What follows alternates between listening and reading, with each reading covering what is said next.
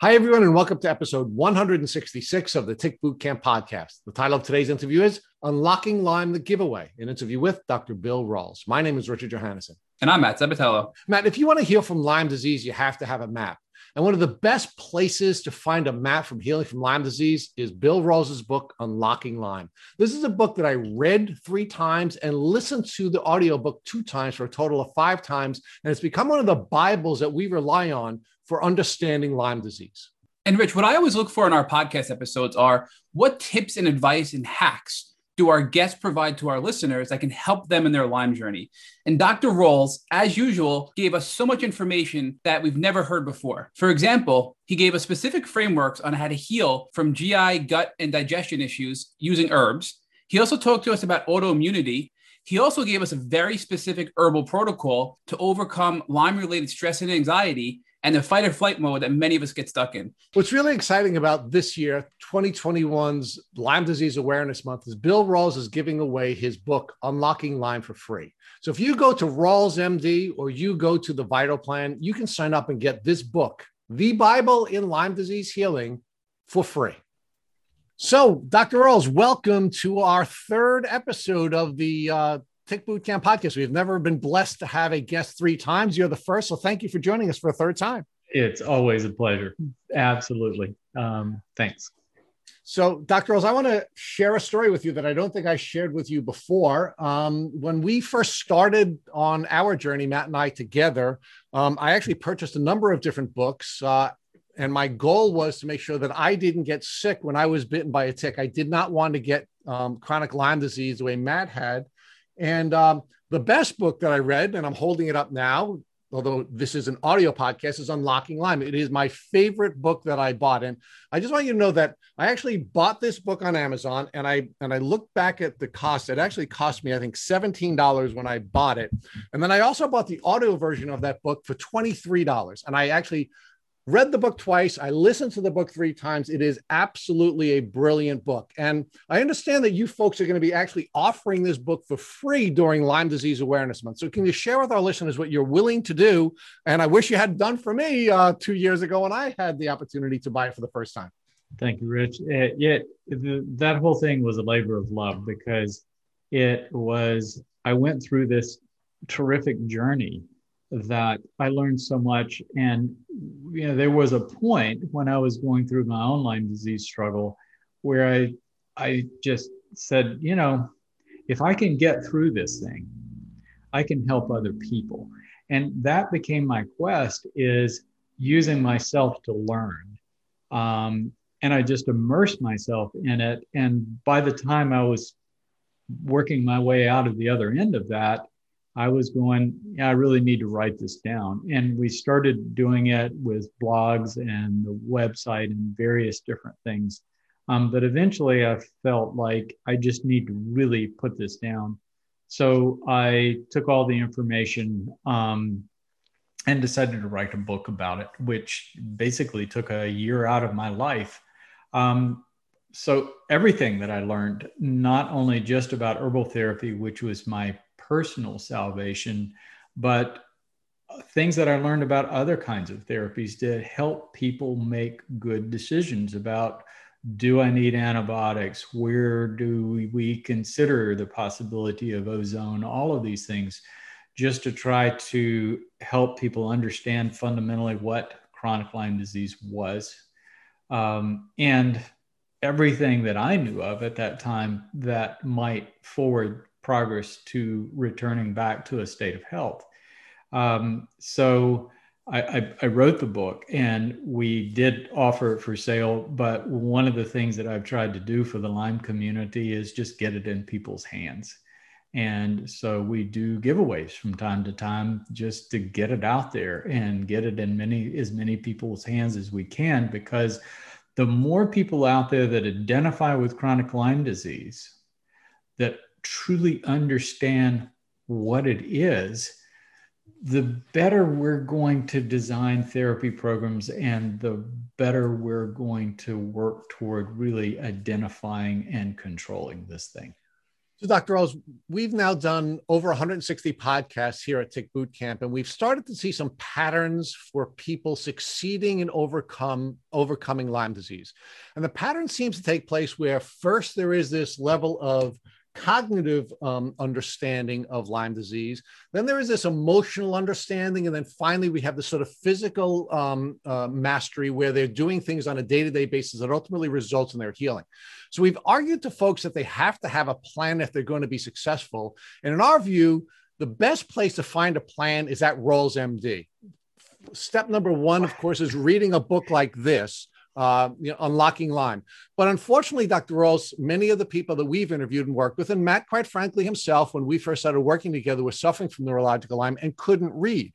So, one of the things that I think is wonderful about uh, the approach that you're taking is you also offer a whole almost like Rawls MD University of, of, of lectures and master classes and videos that are available. So, can you talk about, in addition to getting this book for free, what other tools your company offers to people so they can develop a plan for healing? Well, it, it, it is a comprehensive approach. And early on, we recognized that. Even before the book, we started doing webinars. Um, you know, I, I can remember back when Zoom was in its infancy and it was really pretty buggy.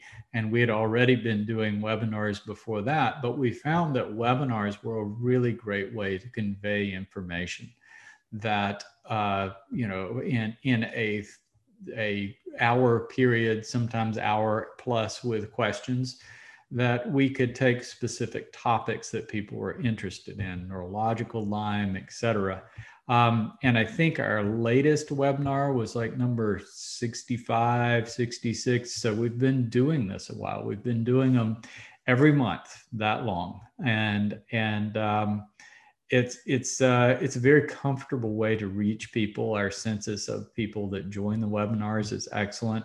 Uh, we generally uh, include handouts. Uh, webinars are often when we do our, our book giveaways um, to just provide as much information to that community as possible. Um, and then my website that uh, we set up, Rawls MD, is just loaded with articles and information.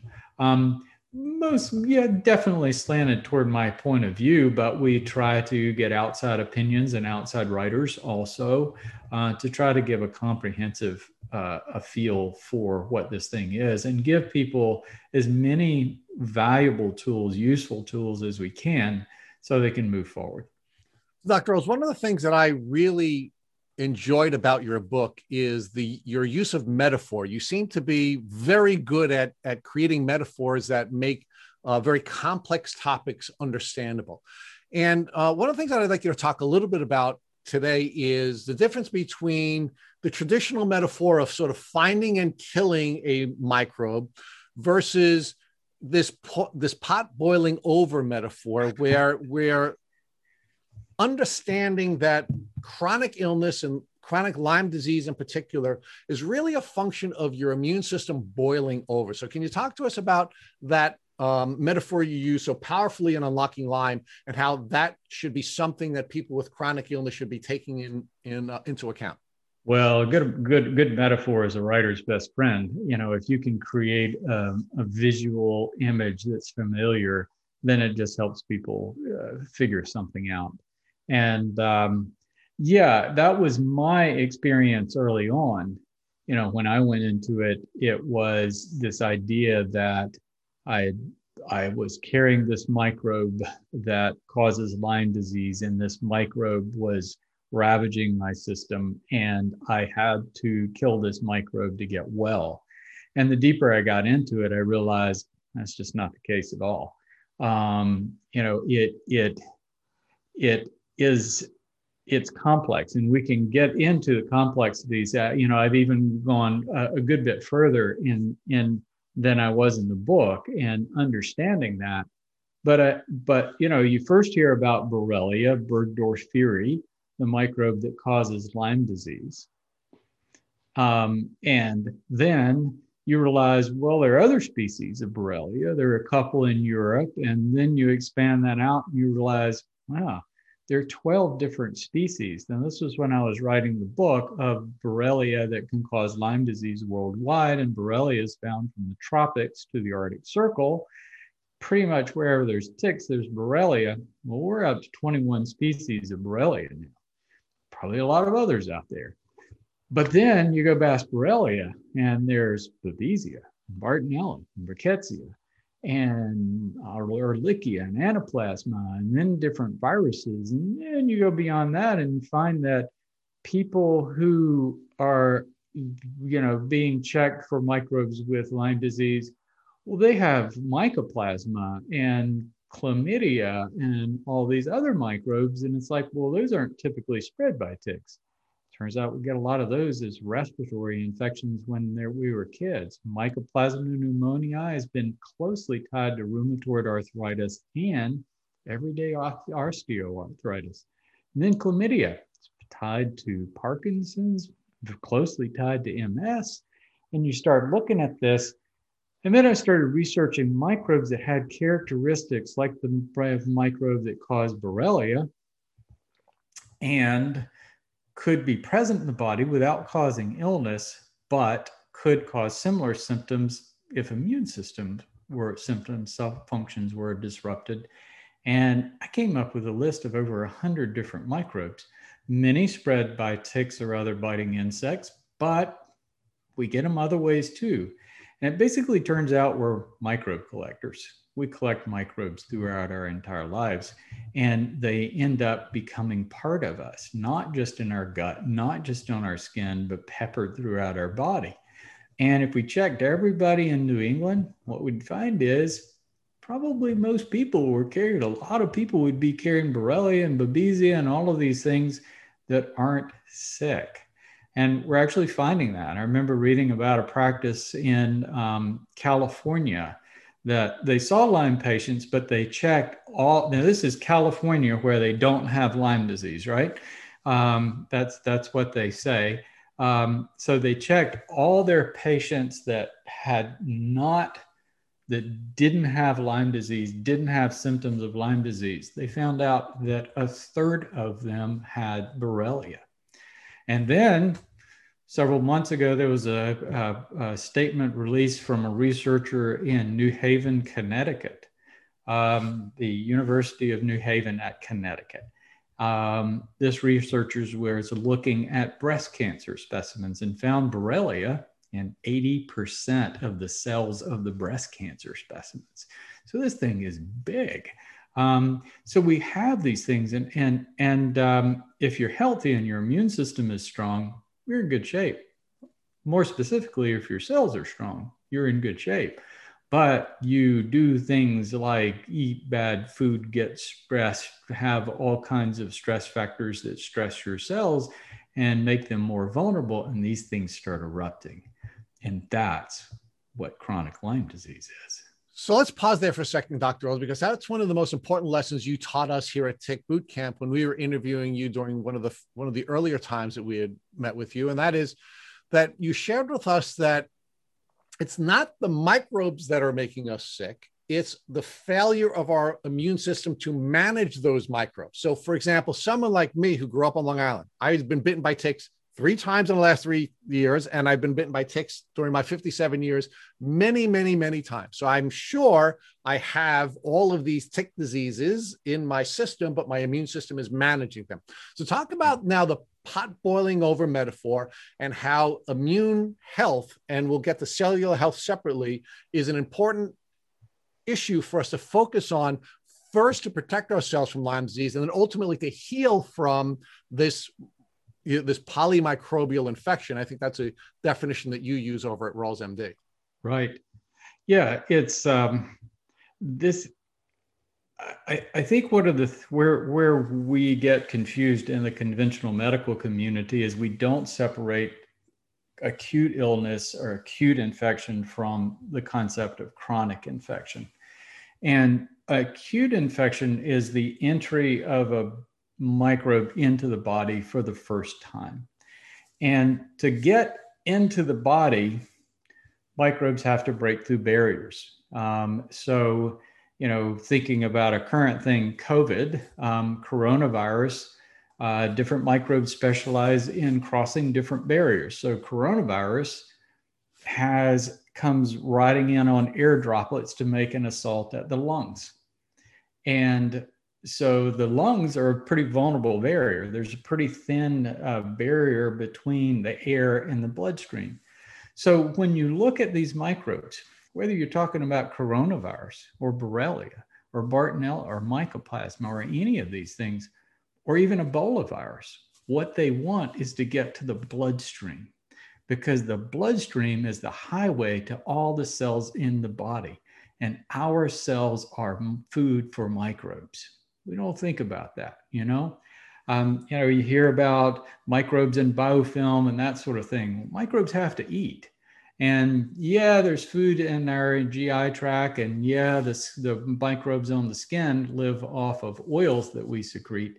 But our cells are really good microbe food. They uh, they offer everything that microbes need to survive. So all microbes are trying to get to the bloodstream to get to cells in the body, every single one of them.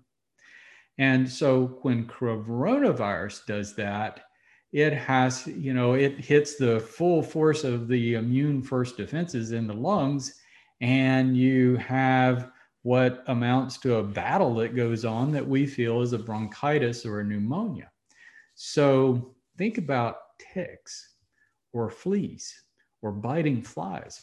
They inject those microbes directly into the bloodstream right where they want to go. So a lot of times we don't even know about it because it skips that initial confrontation. So they go straight through.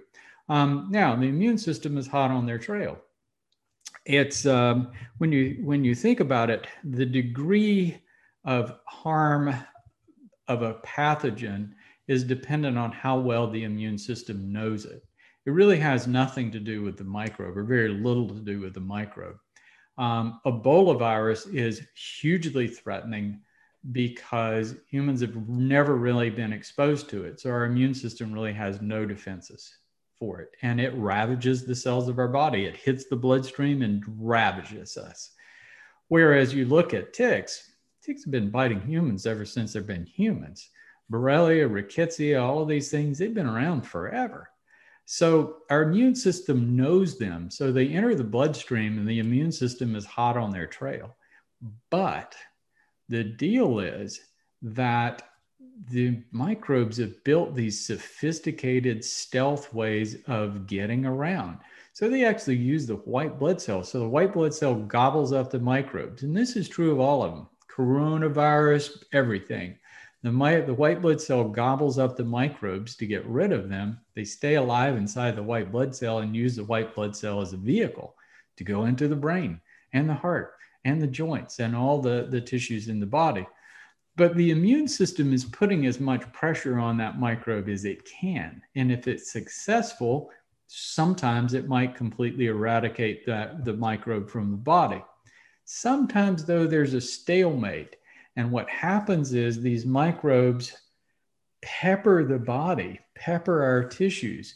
So it's a pretty low concentration. When you think about our, our body is trillions of cells, and the average bacteria is 100 to 1,000 times smaller than one of our cells. Even millions or billions of bacteria in our whole system is pretty small. It's not much. So if we biopsied everybody out there with chronic Lyme disease, biopsy their tissues, their muscle, their brain, whatever, we'd find mostly normal cells. And this is something that really frustrates uh, that, that doctors don't understand. The infectious disease researchers don't understand this chronic infection component as being kind of a give and take stalemate between the microbes in the immune system. Because if you biopsy tissues, you'd find normal cells, and just occasionally, scattered here and there, you'd find cells that have been infected with microbes. Because all of these microbes are intracellular. They basically live inside a, a, cell in the body, cannibalize all the nutrients of the cell to more, make more microbes, and then they erupt and, uh, and infect other cells. So you can kill them with antibiotics when they're out in the open, but if they're inside cells, you're not going to get to them. But you think about it, the immune system has a dilemma on its hand. So you have these cells just peppered, nestled among normal cells all through the body. And at that point, it's a war on terrorists. You know, it's like terrorists hiding out in a city full of civilians. use bombs and heavy artillery, and it's going to be bad.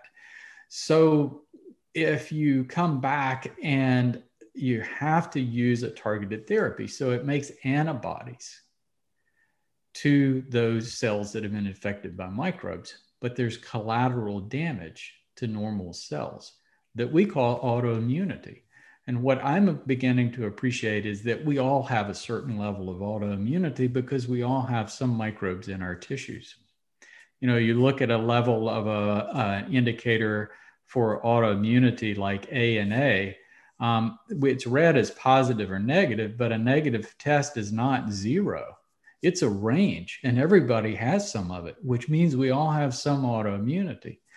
So I'm reading now in the literature, they're starting to define, and they've done this for Lyme arthritis and Lyme carditis, that this autoimmune activity against the tissues is driving a lot of the damage as much of the as the microbes the more microbe activity you have the more autoimmune drive you have and so the more that the immune system contains these things but eradicating the microbes is really hard for the immune system to do at that point because it's a trade-off for too much damage so I'll admit some of this is speculation, but uh, this is where I've been going over the past decade. And now, over just the past several years, the evidence that supports this is coming available that it get, it's becoming easier and easier to make that as a definitive statement.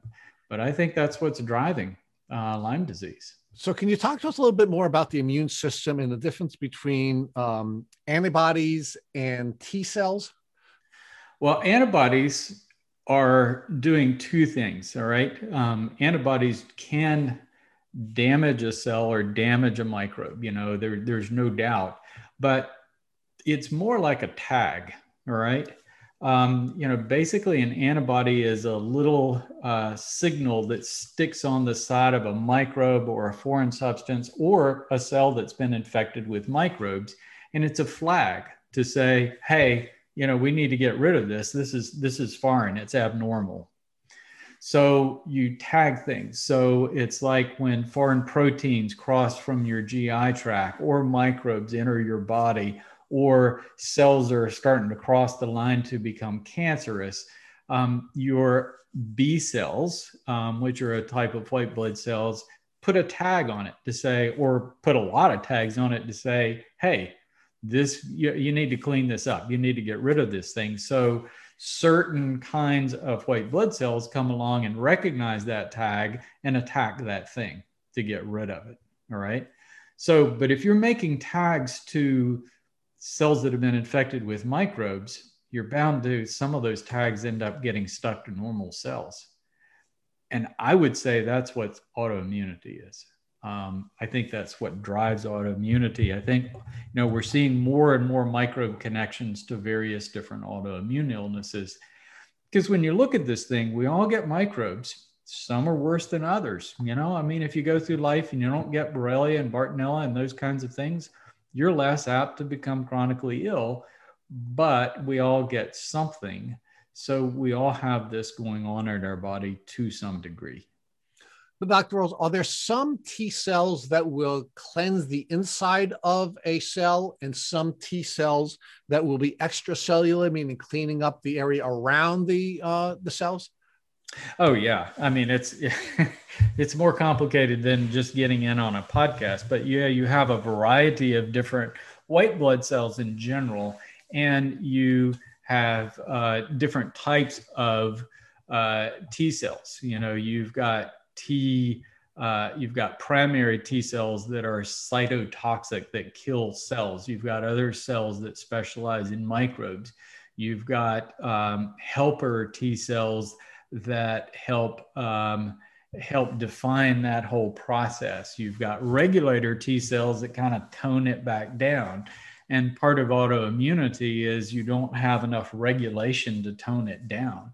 You know, there's two. So so it's it's it's more complex than what I uh, have described.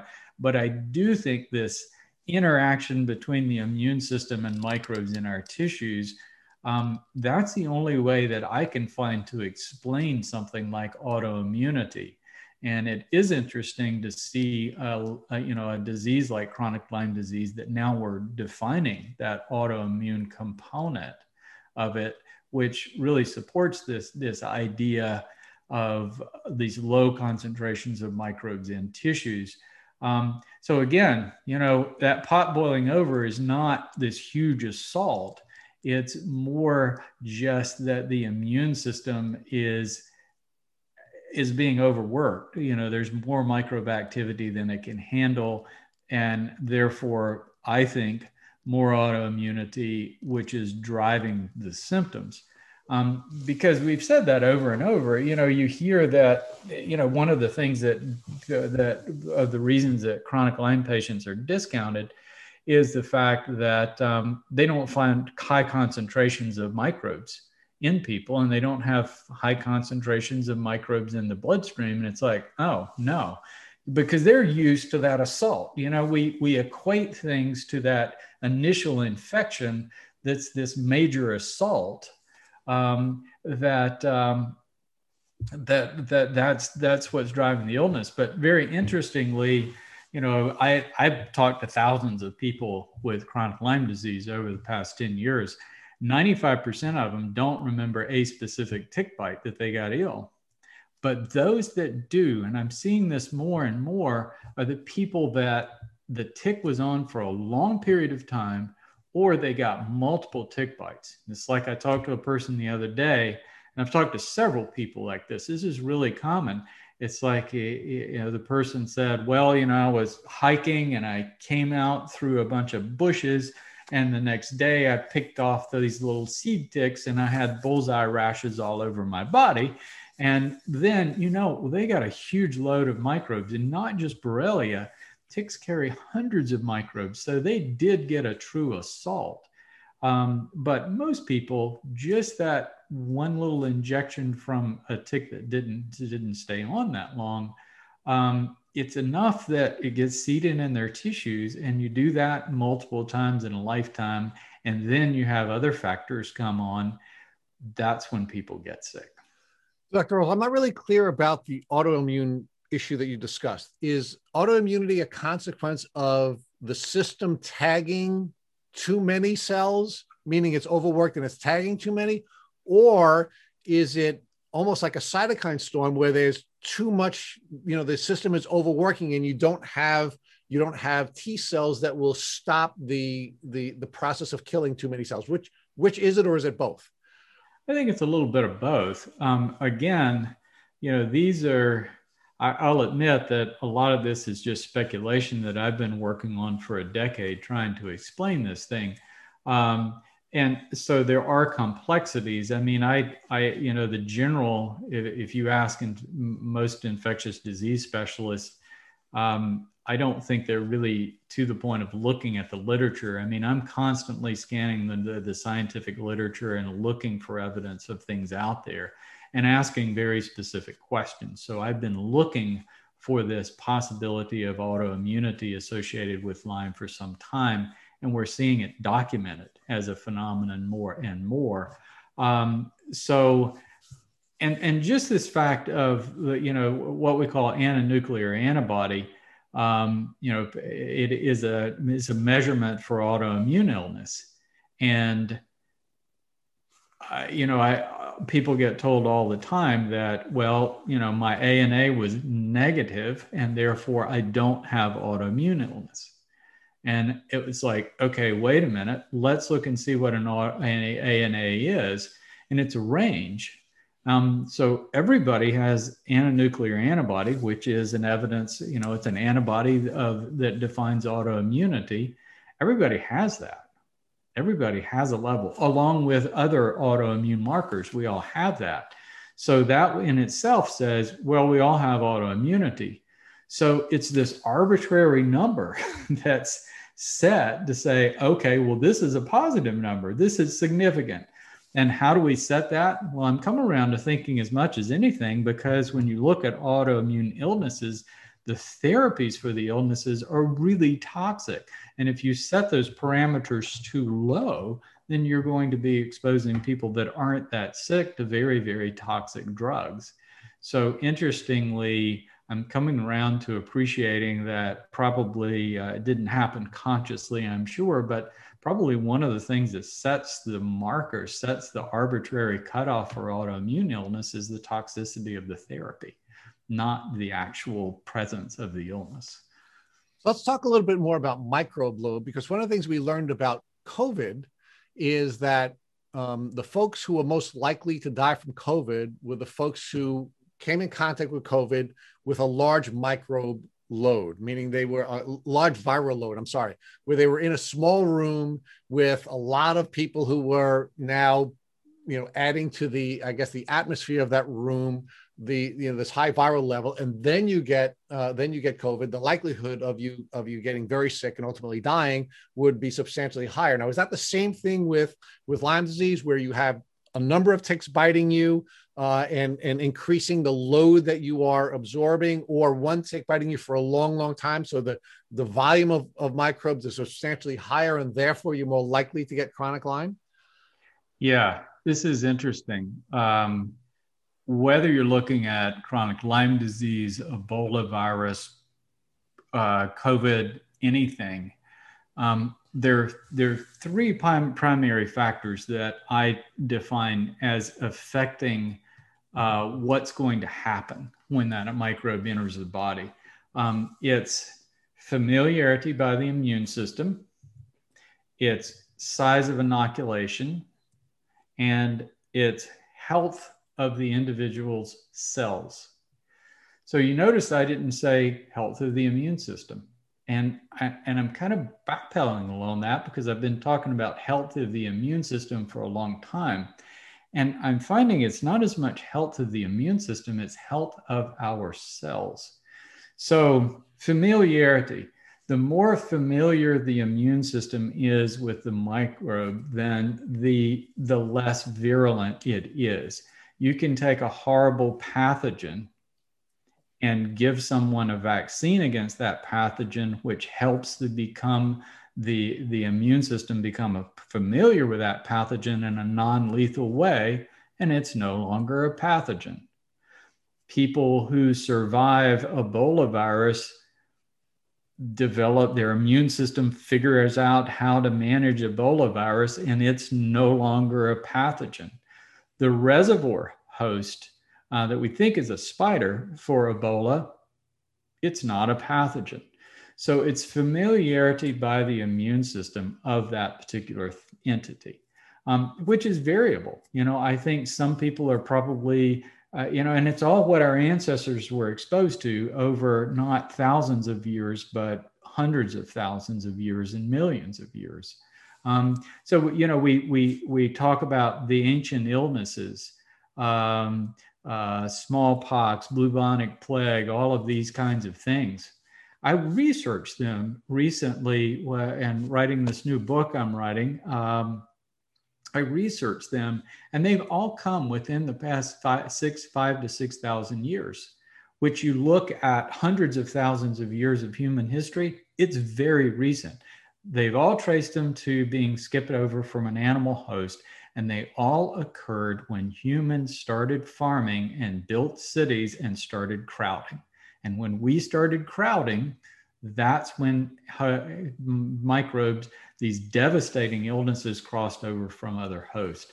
So it's familiarity. So you, you know these the black plague is still um, it, it is still devastating to us because and smallpox because they're pretty recent history. You know, we haven't been exposed to them very long at all um, in the total history of humans. So it's what our ancestors were exposed to. Our ancestors, 50 or 100,000 years ago, they were bitten, being bitten by ticks every single day, every day, and other biting flies. I mean, they lived at ground level all the time. So we do have some familiarity. So on a scale of one to 10 for virulence, I put at the top of the scale currently Ebola. I think that's probably the, wor- the worst thing out there. And it's because our immune system doesn't know it. At the bottom of the scale on a one is our normal flora because not a zero, because even our normal flora can cause us problems. Um, Borrelia, Bartonella, Rickettsia, these things, they're probably in the range of three to fives. So they're not highly virulent microbes. Our immune system does have familiarity with them, but not as much as our normal flora. And I'm convinced that if, you know, at, at some point we may be able to find that some people have more immunity built-in immunity to these things than other people. So I think there is a genetic factor. Inoculation, that's huge. You know, if you give your if you if if only a smattering of microbes hit your bloodstream, then you've just had a little peppering of cell of your cells, and your immune system can take that pretty easily.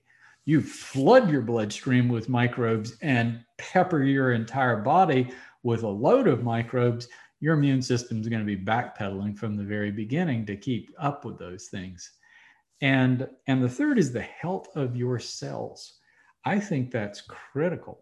Um, the, because what I'm also finding in my recent research is that cells, it's not just the immune system, that cells do have some ability to resist invasion by microbes.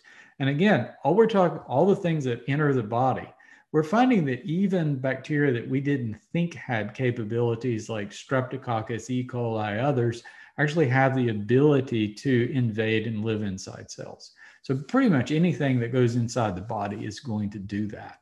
Um, so our cells, the more that we eat bad food and saturate our body with toxins and run a stressful life that we're not sleeping and our cells can't recover because they're not getting downtime because we're pushing that stress button all the time or being sedentary. So we're not flushing our tissues out and flushing our cells so our cells can breathe.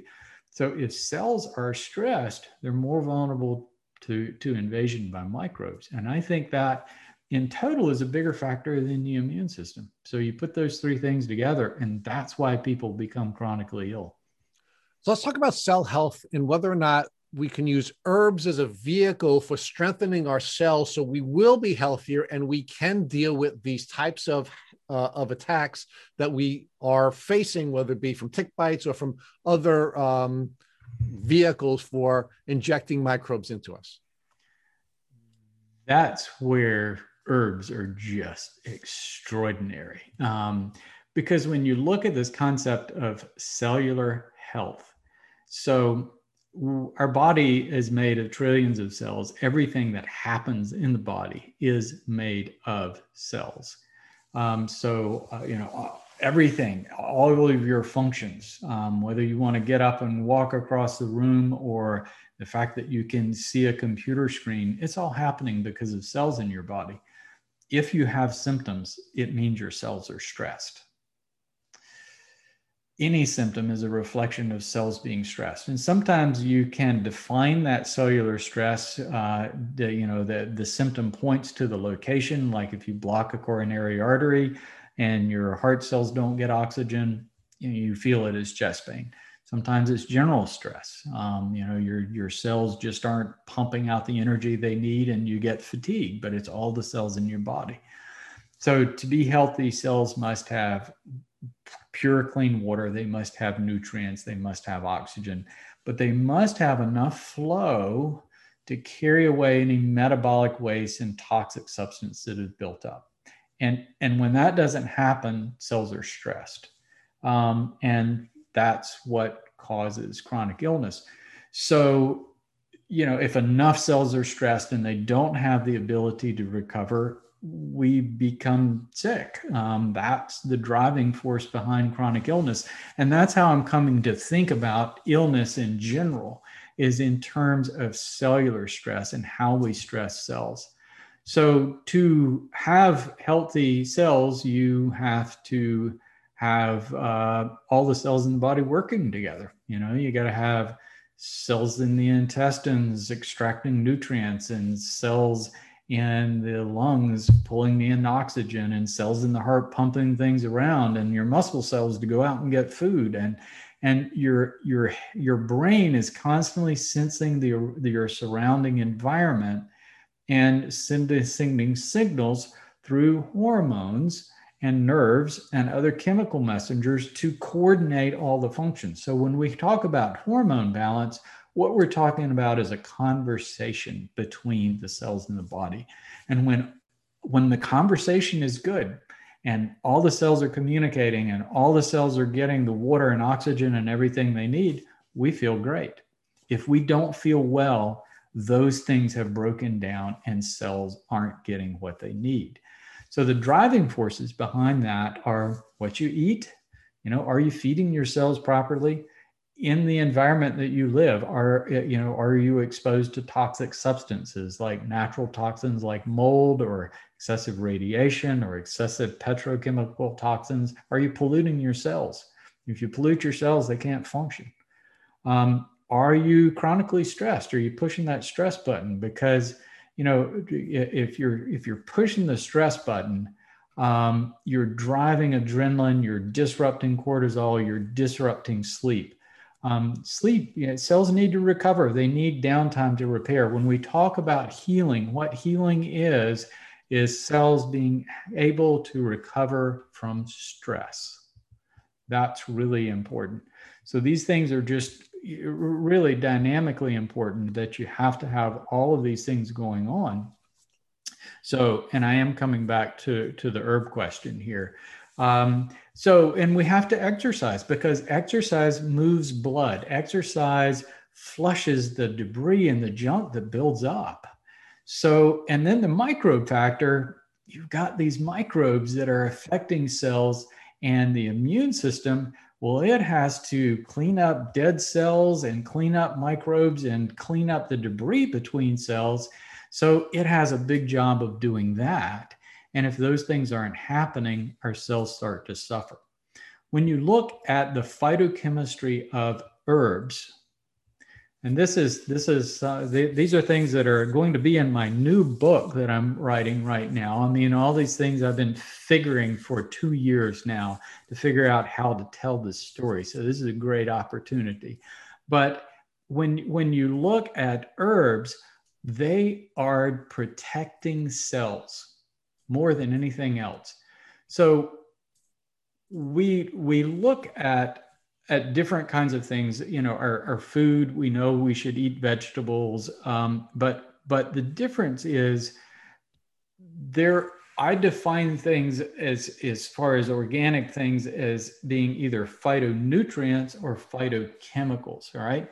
So phytonutrients are vitamins, carbohydrates, fats, things that cells need to function. So all of our cells need nutrients, and a lot of that originally is plant source nutrients. So our food is really rich in nutrients. Phytochemicals are protectants. Plants are producing phytochemicals to protect their cells, and they're producing plant uh, substances to protect their cells against all ranges of microbes, viruses, protozoa, yeast, all of it, bacteria free radicals, toxic substances, radiation.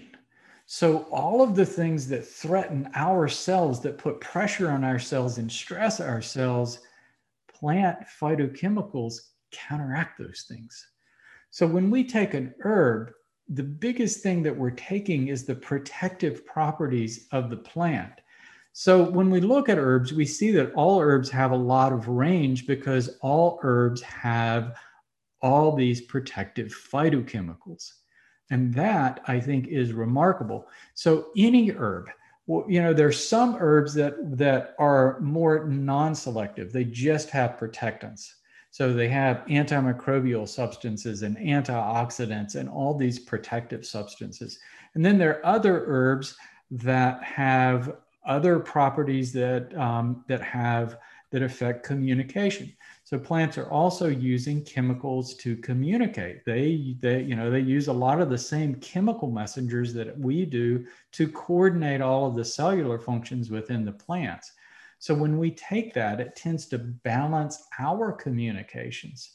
So the two big things that herbs are doing that I think is the most important is they have protectants and they have uh, we, we adapt uh, adopt the plant's communications. And sometimes that's very general. Um, like an herb like ashwagandha, it's having just a balancing effects on our central hormone pathways, where other herbs, those communications are more specific, like kava or St. John's wort, that have a very specific effect. So the more protective and non-selective a plant is, the, the less the, the lower incidence of side effects and undesirable effects. The more a plant is more specific in those communication aspects, um, the more the higher risk of side effects. So, in other words, the more drug like. But even the most drug like plants are still going to have all those protectants. So, any herb you take, you're going to get cellular protection. And that's the most remarkable things about herbs. It's a lot less specific and a lot less complicated than people think. Um, you could take most any herbs and your cells are going to be protected. Now, some are a little better antimicrobials than others. Some are a little better at hormone balancing than others. Some have more specific protectants to the to maybe the vascular system, like hawthorn. Um, but all herbs are going to have protectants, and that gives them a huge advantage over anything you could take, including your food, because with our food plants, we've cultivated them to have lots and lots of nutrients. You know, the plant normally doesn't produce a lot of extra carbohydrate for to feed other creatures. It's producing those things for itself. So we have cultivated, we've groomed our food plants to produce robust concentrations of phytonutrients. But the cost has been there they don't have the, the, the, the amount of phytochemicals, those protective chemicals that wild plants do.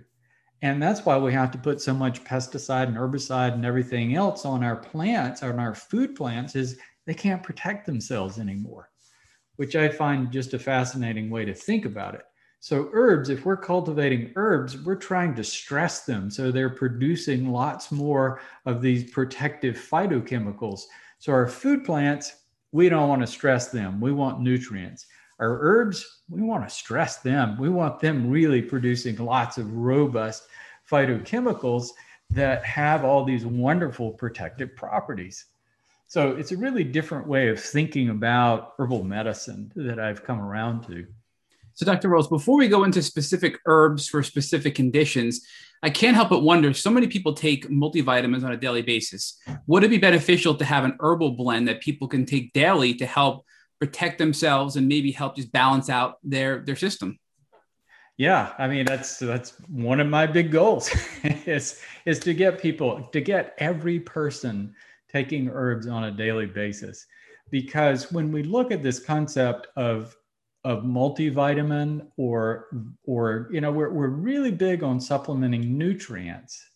And the deal is that if you're eating a really really healthy diet your food is supplying most of the nutrients that you need. And taking a multivitamin eh might give you a little bit of extra but it's hard to find evidence that it's doing that much. But the deal is if a plant if one of your cells is getting all the nutrients that it needs it doesn't really need any extra. Loading more and more nutrients to the cell you know there, there there's there's there's a, point where it just can't use anymore. Um, so nutrients so our multivitamins our minerals and vitamins like vitamin c and all of these kinds of things um, they're, they're just nourishing the cell. They're giving the cell what it needs to perform its functions to do its job. Um, the raw materials that it needs to generate energy, build parts, and and build whatever it needs to do as as a job as as its job. Um, but it's not, our, our, our vitamins don't have that much of a protective properties. All right. So sometimes you need more. It's like um, vitamin C when you're stressed, your cells use a lot of vitamin C. So you need a lot of vitamin C. But if you're not stressed and you load your cells with, or you load your body with vitamin C, it doesn't really do anything. In fact, it can have some toxic effects. So with herbs, we're talking about something completely different. We're not talking about nutrients, we're talking about protectants. And our cells do need a lot of protection. And in fact, it's pretty easy to make a case for the fact that if you look at any deficiency in our current diet, that deficiency is phytochemicals, is protective phytochemicals. Because if you look at human the, the, the, the, times that humans have been, our species, Homo sapiens, has been on the earth, it's been about 200,000 years. And 95% of that time, humans ate a foraged food diet. So the plant side of the foraged food diet included leaves, bark, roots, wild berries, wild mushrooms predominantly. Well, if you ask the question, well, what are wild herbs made of? You know, what constitutes an herb? Leaves, bark, roots, wild berries, wild mushrooms. it's exactly the same thing. So, in other words, that forage food diet was loaded with, it was really sparse in nutrients. They had to eat a lot of food but it was loaded with protective phytochemicals, which is something we don't get today. And we haven't been getting it for the past hundred years. Because when we started farming, and um, I used to think that that uh, you know we start we started farming and stopped foraging because farming was better. You know, it was it was better than, than all that work foraging.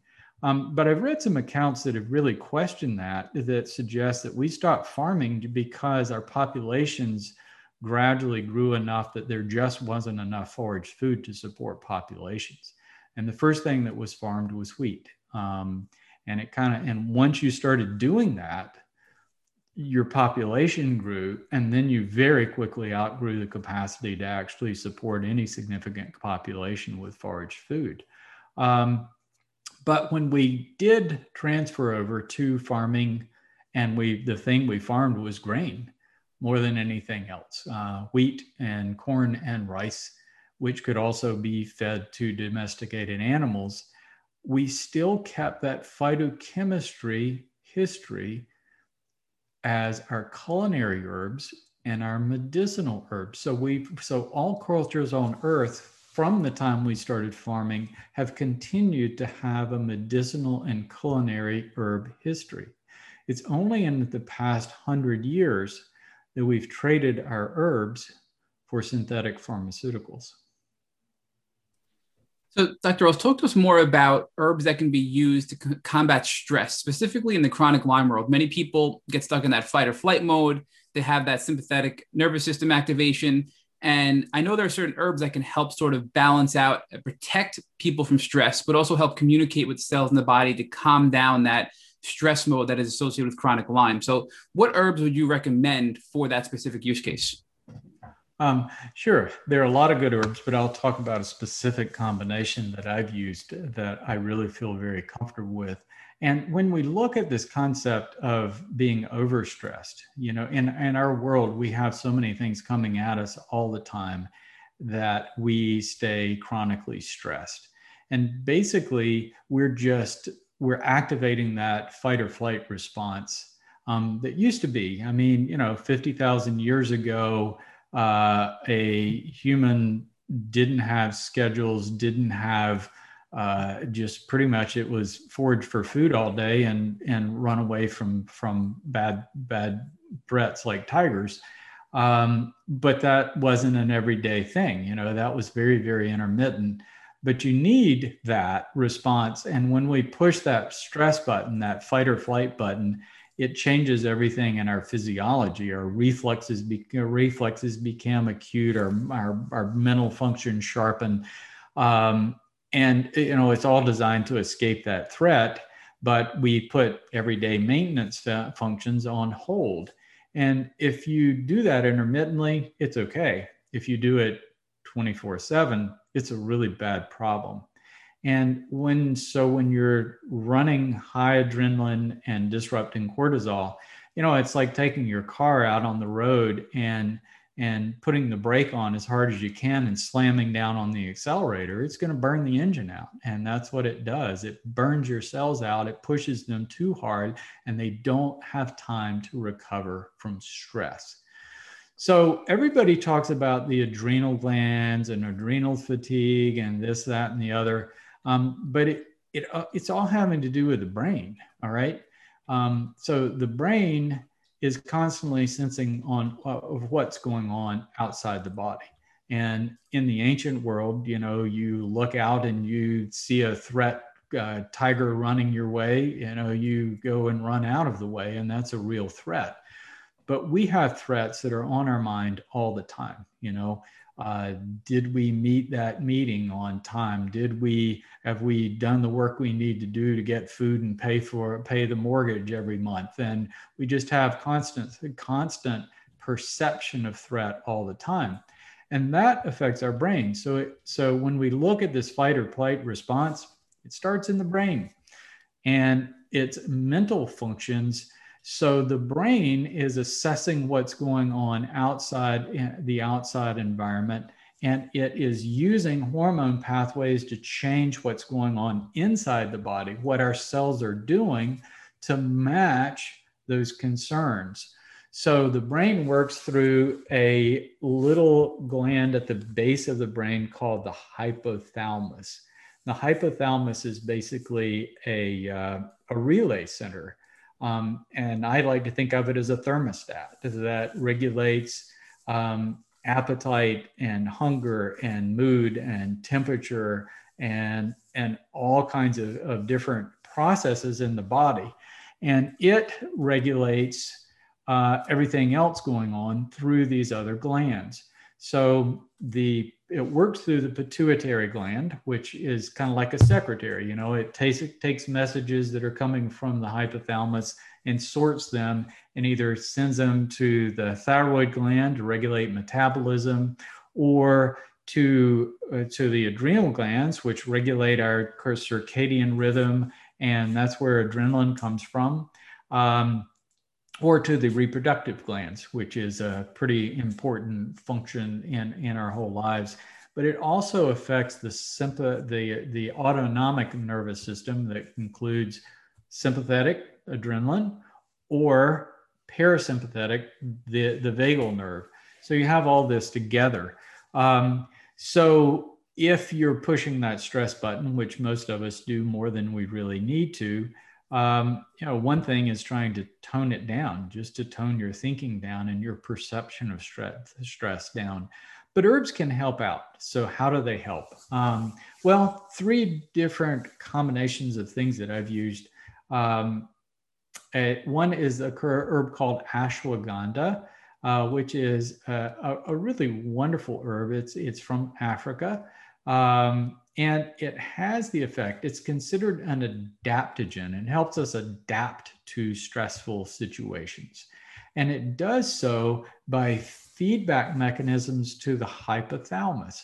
So your hypothalamus is constantly sensing what's going on. It's taking this message from the brain and going, okay, you need to push the thyroid and the adrenal glands harder, but it still monitors thyroid functions and adrenal functions. So there's a feedback mechanism.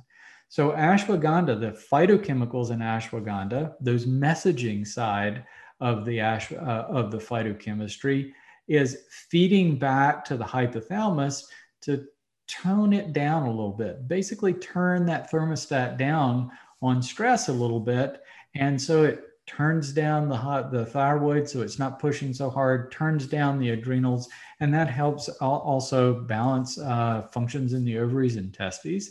And so that has a direct effect on stress, on circadian rhythm, which is really nice. There's this balancing effect. Um, I like to combine in L-theanine, which is an amino acid. It's found commonly in green tea. It blocks It blocks caffeine, but it also blocks the exciting neurotransmitters in the brain so that you have this direct calming effect. And then um, I, I use a combination of, of uh, uh, two herbs from traditional Chinese medicine, a phellodendron and magnolia species, not, not species that we have in this country.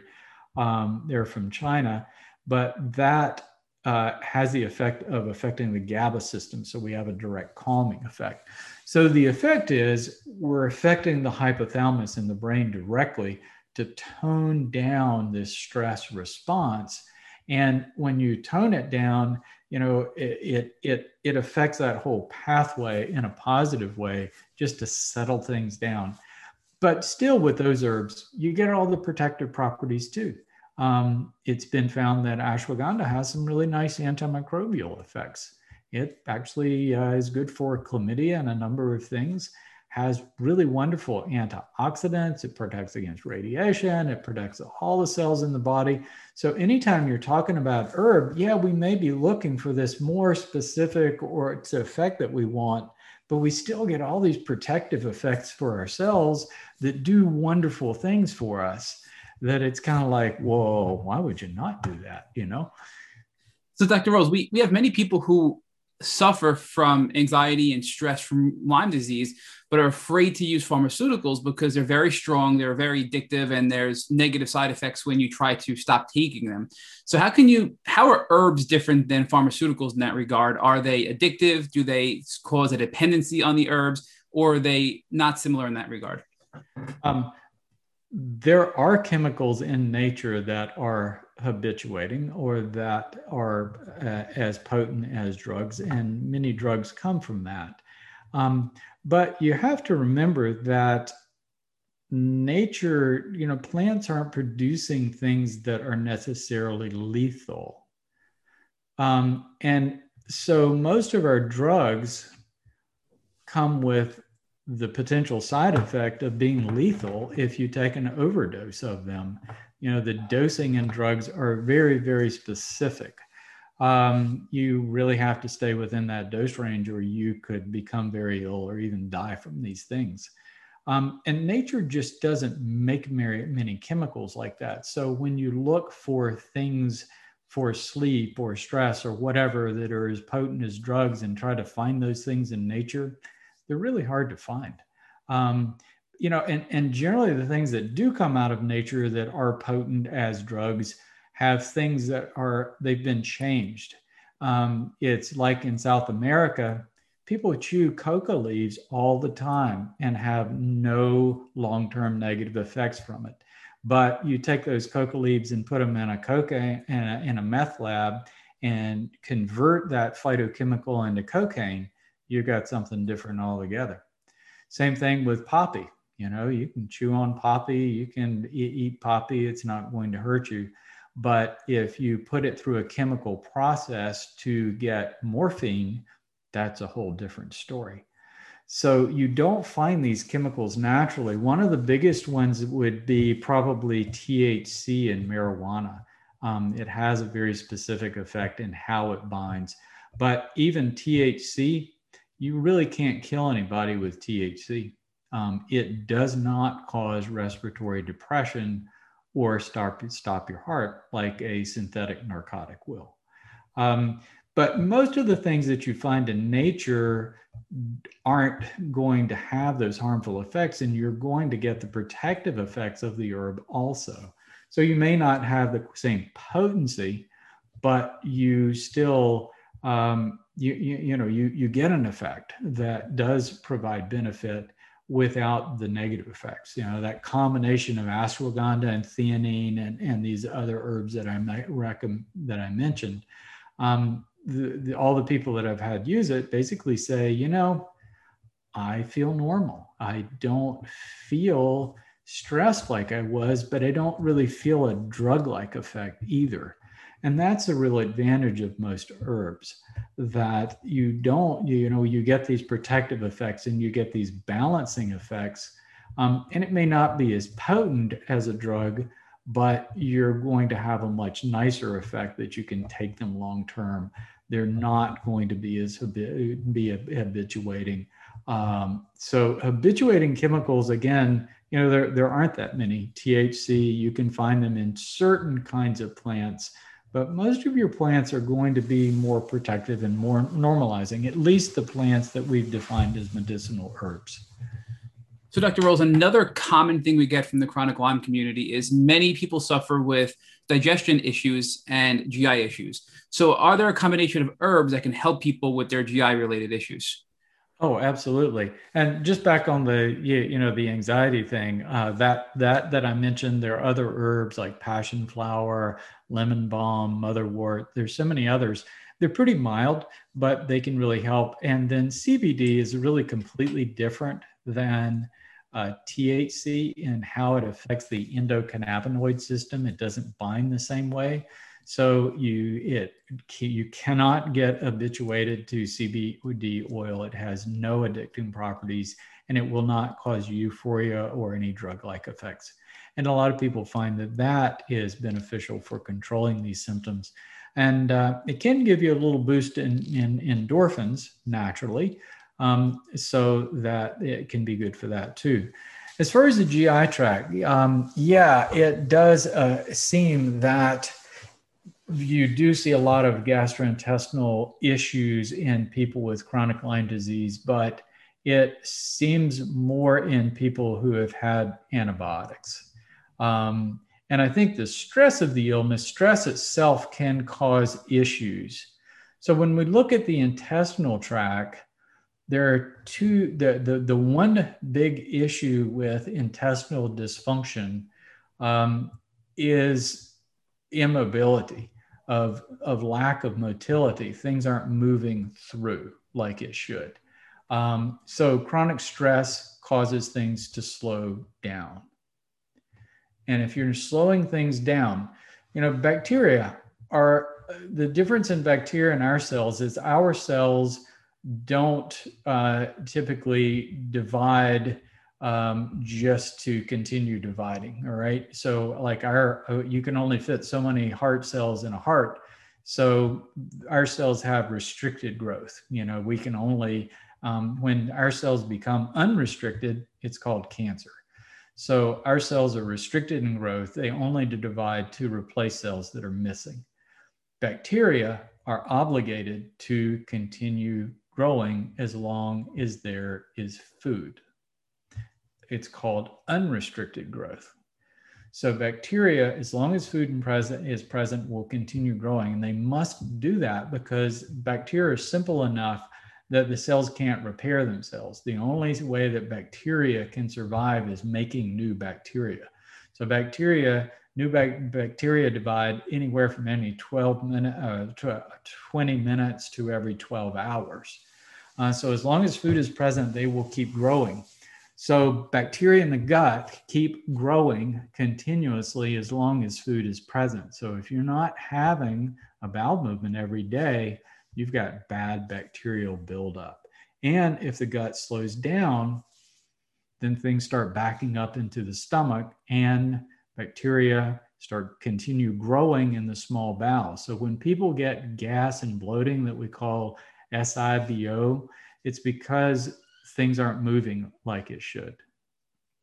And the bacteria keep growing. The other aspect is disruption of the normal balance of bacteria in the gut. And this happens with antibiotics a lot. Um, the only thing that keeps pathogens in check in your gut, or the primary thing, is your normal flora, which they don't do it because they like us, they do it to suppress their competition. So, so our gut flora constantly producing substances that suppress potential pathogens. And it's just a relationship we've had. We also pump antibodies into their, their the gut contents that help suppress our, our uh, pathogens without killing our normal flora because they help suppress the pathogens. So when you take antibiotics or if you have a slow motility, pathogens build up. All right. So I talked about the fact that microbes are always trying to cross barriers because they want to get to our cells. All the pathogens in our gut want to get to our cells too. And uh, I found a study in 2015 that showed in dysbiosis, when the normal flora gets suppressed, that pathogens erode into the gut lining and uh, cross over from the gut into the bloodstream, and they end up in your brain and in your heart and in your joints. So you then you have that layered on top of everything else with Lyme microbes. And this is happening all the time. Uh, what, what I'm finding is we all have microbes that, you know, microbes from the skin and gut end up in our tissues, even our brain, pretty readily. And that happens with everyone, which is part of that pot boiling over thing. If you let your cells get stressed and your immune system get overtaxed, all of these things start flourishing. But um, so gut illness, I'm seeing it as more and more this issue of a slow motility with overgrowth of pathogens and the pathogens eroding into the gut lining. And the early stages, you know, you do a colonoscopy or an endoscopy, it's not enough that they see physical damage. Um, but as it progresses, then you get more and more damage but it occurs on a microscopic level even early on. And one way that I would explain, you know, everybody with irritable bowel syndrome has the alternating loose stools followed by the constipation back and forth, right? So here I am talking about slow motility, and somebody's got loose stools and they're running to the bathroom. How is that? Well, what happens is leaky gut is what happens. Um, when we talk about leaky gut, what that is is slow motility and pathogens in the gut eroding into the gut lining, which damages, uh, which wipes away the protective mucus layer. And uh, all cells are food for microbes. So our intestinal cells are food for microbes too. So you need a protective mucus layer to protect those cells. And when that breaks down, and when pathogens and slow motility and eating bad carbohydrate food loading with lectins starts stripping away that protective mucus barrier, the pathogens start eroding their way into the, the protective gut lining and start crossing that barrier. Um, so you have microbes and foreign proteins from food crossing in that we call leaky gut. Well, you also have leakage the other way with water leaking in the lower small intestine into the intestinal tract that causes that flushing. So once you have the flushing, people have that for a while, but then it starts to heal because you flushed, you, you know, you started to clear some of those bacteria, starts to heal. They get constipation from the slow motility, and it starts all over again. So that's a big part of the whole thing. So restoring, you've got to restore normal intestinal function. Um, that means eating good food. That means protecting that mucus barrier, reestablishing the mucus barrier. So I use slippery elm for that. We want to suppress pathogens. Um, most of the things we use for Lyme disease suppress pathogens in the gut, which is really important. But also berberine I found to be really good. Um, digestive bitters can help increase motility, reducing stress helps increase motility. You got to get things moving again. You've got to get things flowing. Um, you got to help digestion with digestive enzymes. So, all of those are part of a gut uh, uh, protocol to restore normal gut function. So, Dr. Rawls, it really seems like herbs can be used to treat not only chronic Lyme disease, but many of the complications that result from Lyme disease as well. Oh, yeah. That's the, yeah, herbs are just great. There's, it was, uh, interestingly, um, you know, I'm sure you guys are aware, and a lot of our audience are probably aware that there was a study from Johns Hopkins last year that verified the use of several of their herbs that we commonly use for Lyme disease and some that are in my protocols um, for killing Borrelia. And these were test tube studies because they wanted to isolate the possibility that the herbs could be affecting the immune system in some way. They wanted to know did they kill the bacteria directly. So uh, several of the top ones Clove and Artemisia were on the list. I don't typically use those as primary herbs because they have some toxicity, but other herbs that were Japanese knotweed, cat's claw, Chinese skullcap, Um, and there are a lot of things that I use that they didn't look at, like garlic and things, but those top three, those were really good. They showed that they killed Borrelia. Two weeks ago, they did the same thing with Babesia. And these were comparing to antibiotics, and these and, and the herbs actually outdid the antibiotics. In the Borrelia study, they outdid doxycycline and azithromycin, right? So they did it with Babesia. And uh, it was really nice that this, that we're getting this kind of attention in a, in a major uh, university like this now. So they they they looked at different herbs, and on the top list for Babesia was Japanese knotweed and Chinese skullcap. There's some others too, like um, like uh, Cryptolepis that, that a lot of people hear me talk about. Andrographis and garlic were on that list and had good activity against Babesia. So, but Japanese knotweed, Chinese skullcap, both microbes. Well, I did research when I was researching long COVID about herbs that could affect COVID that had been looked at. And a lot of herbs had been looked at back in the other SARS epidemics. Japanese knotweed and Chinese skullcap were on the list. So you look at this broad range that just these two herbs have. It's pretty remarkable. So talk to us more about we often hear from people that are really, really sick with Lyme and they have neurological Lyme that they need a treatment that can pass the blood brain barrier to really effectively help them feel better. So, are herbs powerful enough to be able to help people that are severely sick and have neurological Lyme disease? Yeah, I, I, there is evidence that a lot of these phytochemicals do cross in the blood brain barrier, and I think some of the antibiotics do also. But the issue is, I don't think any antibiotics, herbs, or anything else are really penetrating into the cells as much and you know you hear about biofilms as a way that the, uh, of why chronic lyme disease is persistent. You know I, I, think all these bacteria can be present in biofilms but we don't have large quantities of biofilms in the body one. It's the it's symptoms of of of lyme disease are not caused by biofilms you know typically biofilms cause symptoms by damaging the surface um, and there's not really that much food in a biofilm. You know, these things want food, and the food is in our cells. So, all of these things, I think the persistence of them is the fact that they are harbored inside cells.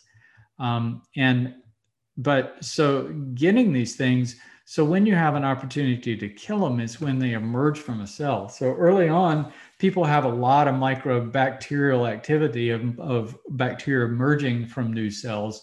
So we're killing that. And, you know, that drives the Herxheimer reactions and that sort of thing. But with time, you do get rid of those bacteria, but you don't kill the bacteria inside the cells. That's why typically that 30 days of doxycycline isn't going to do it. That's why the Lyme doctors are using antibiotics for months or years on end the problem is most of the time when the antibiotics are stopped, people go right back again. So you do have to keep the pressure on long term. Antibiotics, you kill normal flora. Herbs, one of the really great things about herbs is they're selective. You know, we talk about all these pathogens they kill, they don't kill normal flora. The plants have to take care of their normal flora. And a phenomenon that I experienced was, you know, I took herbs for, I've been taking herbs for a dozen years now. And if anything, my gut just keeps getting better instead of worse. It's the best I've, it's been in my life because the herbs are selective. They're suppressing these pathogens without disrupting our friendly flora, which I think is just really, really important in this whole process. Um, so the herbs are more selective so that you can use them long term just to wear these things down and allow the immune system to use its to, to do its job. So we're we're helping cells to be less vulnerable by protecting ourselves. And we're taking the load off the immune system by helping to suppress the microbes and decreasing cellular turnover. So there's not so much debris and junk from dead cells. So the herbs are doing so many things all at once to enhance our ability to overcome this this thing but it's a long-term process and and i think what you're seeing in the neurological system is just the time it takes for healing Um, and that's what people get frustrated with. It's not as much that the therapy isn't working as far as killing or suppressing the microbes, it's that it takes a long time to heal. So if you injure your skin, you start turning over skin cells immediately, and you know a wound is on its way to be healing within days and you know several months it's it's healed all the way um, if you bruise your muscles it takes several months. It takes a lot longer for muscle cells to turn over. You bruise your heart muscles or damage your heart muscles, it takes a year. Nerves, they're the slowest turnover of any cell in the body. So it takes a long time for the neurological system to recover from being damaged. So you do need that really nourishing environment of good food, low toxins, low stress, and the support that herbs give for a very long time for neurological symptoms to go away. And it's not because the microbes are driving it as much as because nerves are really, really slow to heal. So, another common thing we hear is insomnia related to chronic Lyme disease. And people try everything under the sun and they can't sleep, which makes them feel even more sick. And it just puts them in the cycle of getting worse and worse and worse and worse. So, are there herbs that can help people relax and get a good night's sleep so they can actually let their bodies heal? It's a tough one. It's, it's hard to sleep when your brain's on fire. And um, in my journey, uh, insomnia was a huge part of it. You know, I was practicing obstetrics and I was on call every second to third night, which means I was awake most of those nights. And you know, when I was in my 30s, I could do it. I didn't sleep when I wasn't on call. You know, that's when I could have my time away from family and everybody else. I mean, I'd stay up to one o'clock at night and then be ready to go at seven the next morning. And I crashed when I got into my mid 40s trying to do that. Um, and it was the big factor for me that precipitated my illness.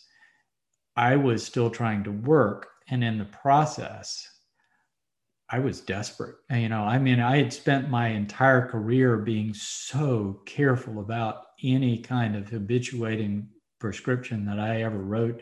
I was so particular.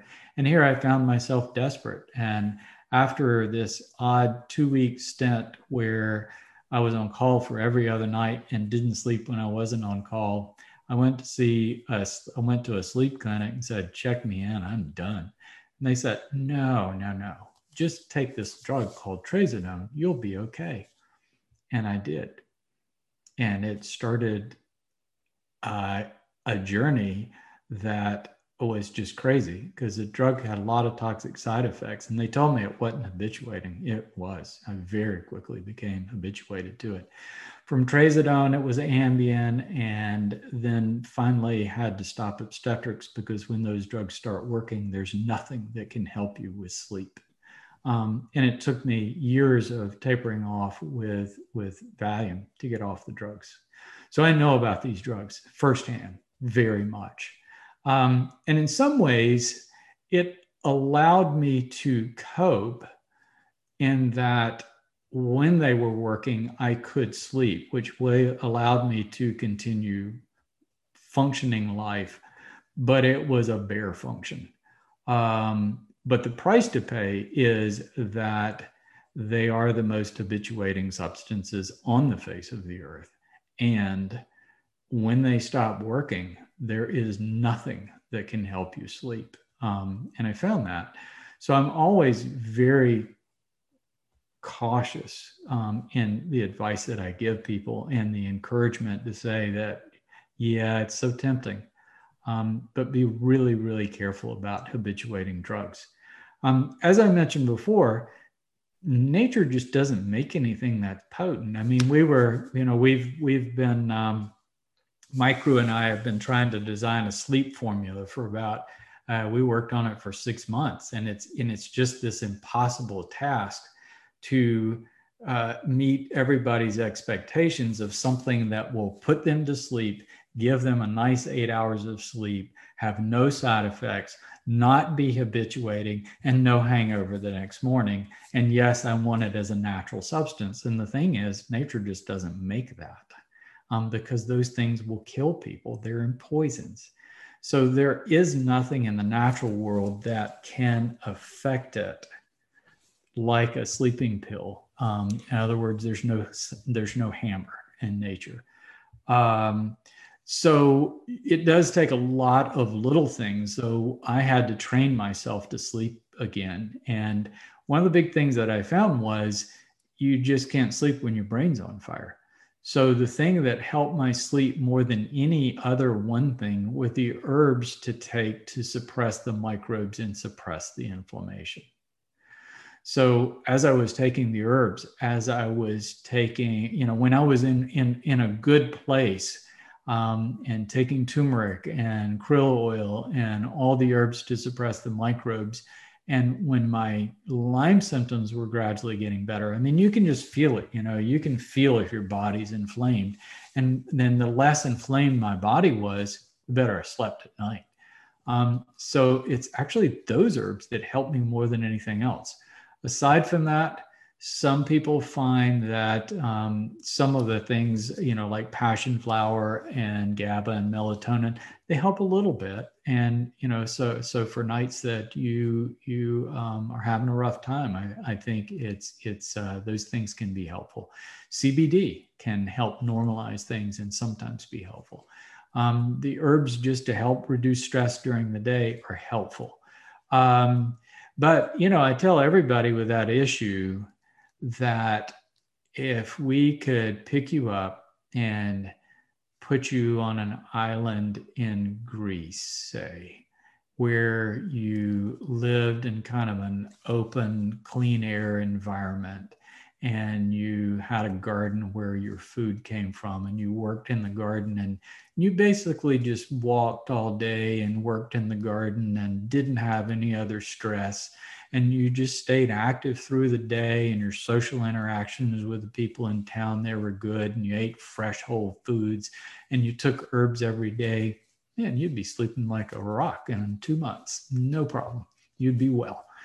And and so you know it's creating that healing environment when your body starts to heal when the microbe load starts to decrease when the inflammation starts to decrease all the functions come back and get better.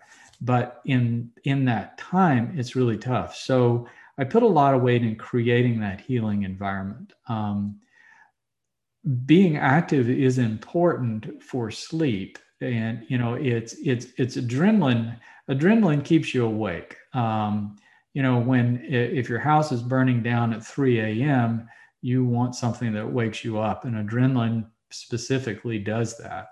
Um, so we have this substance called adenosine that builds up through the day so it creates something called sleep pressure. So the more you're awake, the more adenosine you build up, and the more adenosine you build up, the sleepier you get. Caffeine blocks adenosine and adrenaline blocks adenosine. Uh, so drinking caffeine, even though you may need it to get you awake, you still got a quarter of that dose by the time you're going to sleep. And that blocks adenosine and that blocks sleep pressure. Being active during the day builds up adenosine. So if your day is sitting in front of a computer screen pumping out adrenaline, you're not building up good adenosine. If your day is uh, working around the house and working in the garden and going for walks, you're building up great adenosine. It's going to help you sleep. Um, so those little things do add up, and what you do in the evening um, before you go to bed is important. So your daytime has a better uh, uh, uh propensity to affect your night's sleep than anything else. Um, so those kinds of things. And I just learned that, you know, that you, you, just, it's a dance and you have to do that dance. And the more people that can help do that dance, I think are, are useful. Now, that being said, there are certain situations where a benzodiazepine or a sleeping pill can be helpful. Um, you know, when during travel or people have periodic stressful events and things like that, sometimes those things really can make life better. Um, there's a place for every drug, but um, it's you really have to be careful for how you use those things. So I definitely put out a word of caution just from my personal experience. So, Dr. Rawls, on the daily activities that you mentioned and moving and getting exercise, there are some people who are chronically sick with Lyme disease that can't get out of bed. They're bedbound. And we've had this discussion with many past podcast guests. We haven't gotten any specific detail that can help them move and help them get the exercise needed to start the process of healing. So, what specific recommendations do you have for those people who are very sick, are not able to really go out there and exercise? Things they can do in their bed, in their couch, in their home to start getting their bodies moving again. Right. Yeah. Um, I'm coming around to thinking that the most important thing that exercise does is move blood and move, you know, have our cells working. So if our cells are stagnant, um, then junk gets backed up around the cells. So what inflammation is is just congestion around our cells. And our cells need good flow for to get those nutrients and oxygen and water and have any metabolic waste cut, cut away. They have to have flow.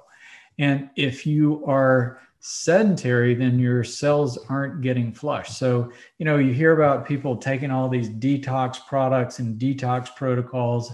What detoxification is, is flushing the con- the congestion from around your cells. So it starts at a cellular level. If you're just dumping a bunch of stuff in the GI tract, binding agents and chelating agents and all this kind of stuff, you're not getting to where the problem is. The problem is the cells. You have to move blood to flush the congestion from the cells so cells can breathe. So it is a deal because if your body's really inflamed, you move, you create friction. And that friction drives the problem harder. So you get it's that catch 22. You get caught between a rock and a hard place.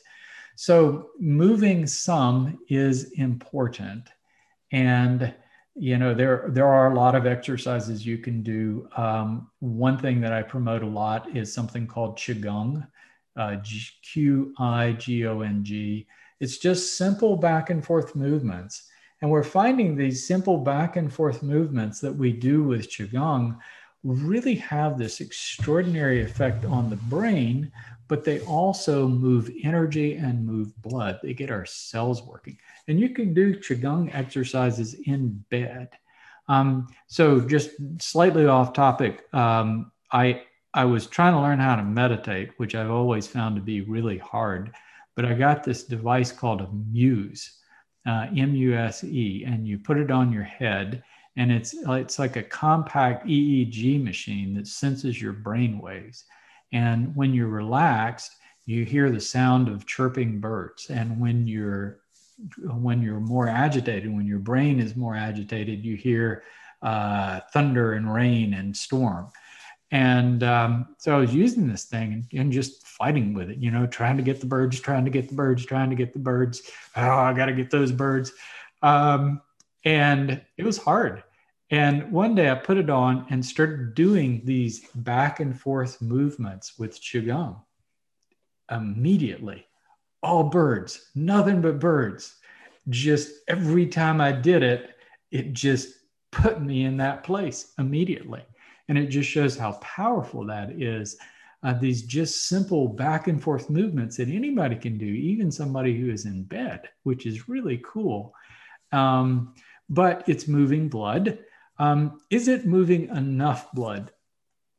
Not, not as much as we would like. Um, and that's where I promote sauna. Um, I think sauna is really important because sauna moves blood without friction. That's really important. Moves blood without friction. When you heat your body up, and there are other things too, you know, there are heating pads and hot baths and Epsom salt baths, but I like sauna because people sweat and and when so when you heat your body up you increase your heart rate you dilate blood vessels so you get more flow and that's more flow into your cells so it's been documented that sauna is better for detoxification removing heavy metals debris junk it's better than anything because it's flushing your cells So I had a, a, sauna for about three or four years. And after I got back to a regular capacity of exercise, I mean, my minimum is walking three miles a day. Um, and when I got back to that, I, you know, it's just honestly, it's not fun to sit in a box and sweat. Um, but uh, I, I used it consistently. And I think it's really important for those who can't move to be able to get blood flow going in some capacity that is an essential part of the healing process. Dr. Rawls, one of our recent podcast guests argued that um, anaerobic exercise will heal or increase your T cell production and heal your immune system. Um, what are your thoughts on um, anaerobic as opposed to aerobic exercise and the impact that it has on your immune healing? Uh, you know, you can look at specific studies that go either way. And, you know, I, I like to, uh, I always look back at human evolution and where we've been to help make some of these decisions. The thing about scientific studies is when they are reductionist, you know, when you take a specific parameters, you can set up a study to say pretty much whatever you want it to say. Um, and I think exercise in general is really good for us, but it's all about living within our genes. Um, you know, our cells are programmed, uh, have been programmed by several hundred thousand years of human evolution. And if you look at human evolution, humans were just basically foraging food a lot of the day, which required stooping over, bending, walking, um, it wasn't high intensity running. I'm sure they did some running, um, but it was mainly walking, lifting small objects, uh, carrying things around, moving rocks, moving logs. Um, so we did a little bit of all of it. And I think the closer that we can come to that, the better off we are.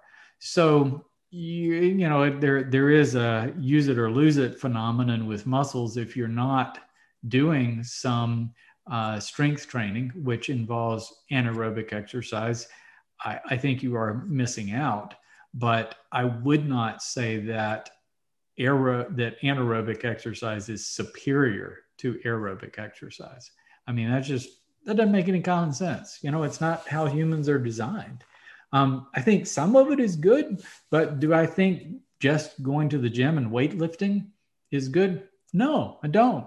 Uh, I don't at all. Um, I, I, I think that it, it's, it's, it's, it goes beyond just exercise itself. All right. And when I look at exercise, being physically active, it's about what you're doing to your brain as much as what you're doing to your muscles. And this is just looking at a general health point of view. When you are just going to the gym and doing the same thing, you're lifting weights, bump a bump a bump a bump bump doing the same thing day after day. Your brain is learning nothing. You are generating zero new neurological pathways. Zip. I try to go out and learn new things all the time. I mean, I got a one wheel um, for Christmas. That was my big Christmas deal, um, which is, if you haven't seen them, it's a balance board with a wheel in the middle. And it requires balance and skill, and you have to learn how to do that thing. Um, you know, I'm constantly trying to learn new skills because if you are being physically active, but you're learning new things, you're creating new neurological pathways. You know, I mean, I see a lot of people in their 60s who have lost their balance. You know, with time, you lose your cerebellum and your balance centers. And I see a lot of people that that have a, a hard time balancing. My balance is still good because I am still moving those pathways. You know I, I i paddleboard surf i kite surf i do this this this one wheel thing. You can't get any of that in a gym. Not to knock gyms you know i get there's there's a place for them and i think just strength training is important too. But if that's all you're doing you're not working your brain and working your brain is just really, really important. Dr. Rawls, I want to thank you for joining us and sharing, of course, all of the knowledge that you always do with uh, with our community. And and can you just share with us uh, one more time where folks can go to uh, take advantage of the um, Unlocking Lyme giveaway that Rawls MD is offering? Where yeah. folks can go to learn more about um, Lyme disease and uh, and herbal protocols that are offered by what I'm calling Rawls MD University, and uh, where folks can go if they wanted to um, purchase any products from your um, supplement company. Um, yeah, it's uh, rawlsmd.com is a really great, great resource. We've been building it out with articles for uh, about five years, I guess. And there's a lot of information on the website about uh, every topic you can imagine. Um, we do webinars once a month. Uh, we generally do a, a uh, book giveaway. And um, I do consults uh, during the, the, the day. Um, I, I don't overload my schedule with them because they, they take a, they're, they're pretty intense when I do. So um, I don't do uh, but two or three of them a day. Um, but consults are available, and we generally give a consult away for, for people that come and join our webinar. Um, the book website is unlockinglyme.com. Uh, my website is rawlsmd.com. Those, so for the month of May to celebrate Lyme disease awareness, we're giving the book away for just shipping and handling, which is about four bucks. Um, so it's a great resource for a lot of people. It's not just a cheap giveaway book, it's a genuine book that has made a difference in a lot of people's lives. And um, so the, the book giveaway can, I'm sure, be accessed in one of those places. Aside from that, um, the staff at vitalplan.com, um, where we have supplements also, uh, they they have information about it and and certainly uh, information about supplements and programs and that sort of thing. So it's rawlsmd.com, unlockinglyme.com, and vitalplan.com. Dr. Rawls, in closing, I do want to share with um, our listeners that I am one of your biggest customers. I've uh, purchased um, your book uh, and your audiobook, as I shared in the beginning.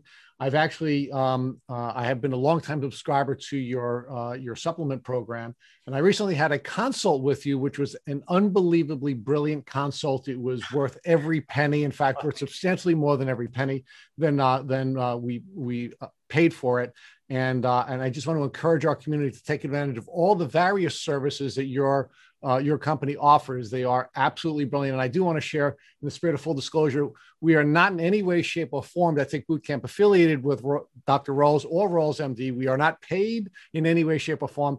We are consistently recommending that people work with your company simply because we know you offer great products and great information. And when we find something in our community that we believe helps people to uh, be liberated from the suffering caused by Lyme disease. We want to share that, and that's why we consistently share um, you and the wonderful information that you you share, and the and the brilliant uh, company that you've created. So, Dr. Rawls, again, thank you so much for sharing your time with us, and thank you for doing all the work you do with Rawls MD. Well, Rich, thank you so much. I mean, it, you know, I, I wouldn't be in this place if fate just hadn't put me here. Uh, you know, it was because of my experience that I felt this need to give back to the community. And I think a lot of people who have been through this struggle, uh, you guys included, um, see how important it is. And, and so we give our time and our resources because it is important. It changes more than just chronic Lyme disease, it changes how we are living as a society. And, and, that, and that matters. And it matters a lot. So thank you.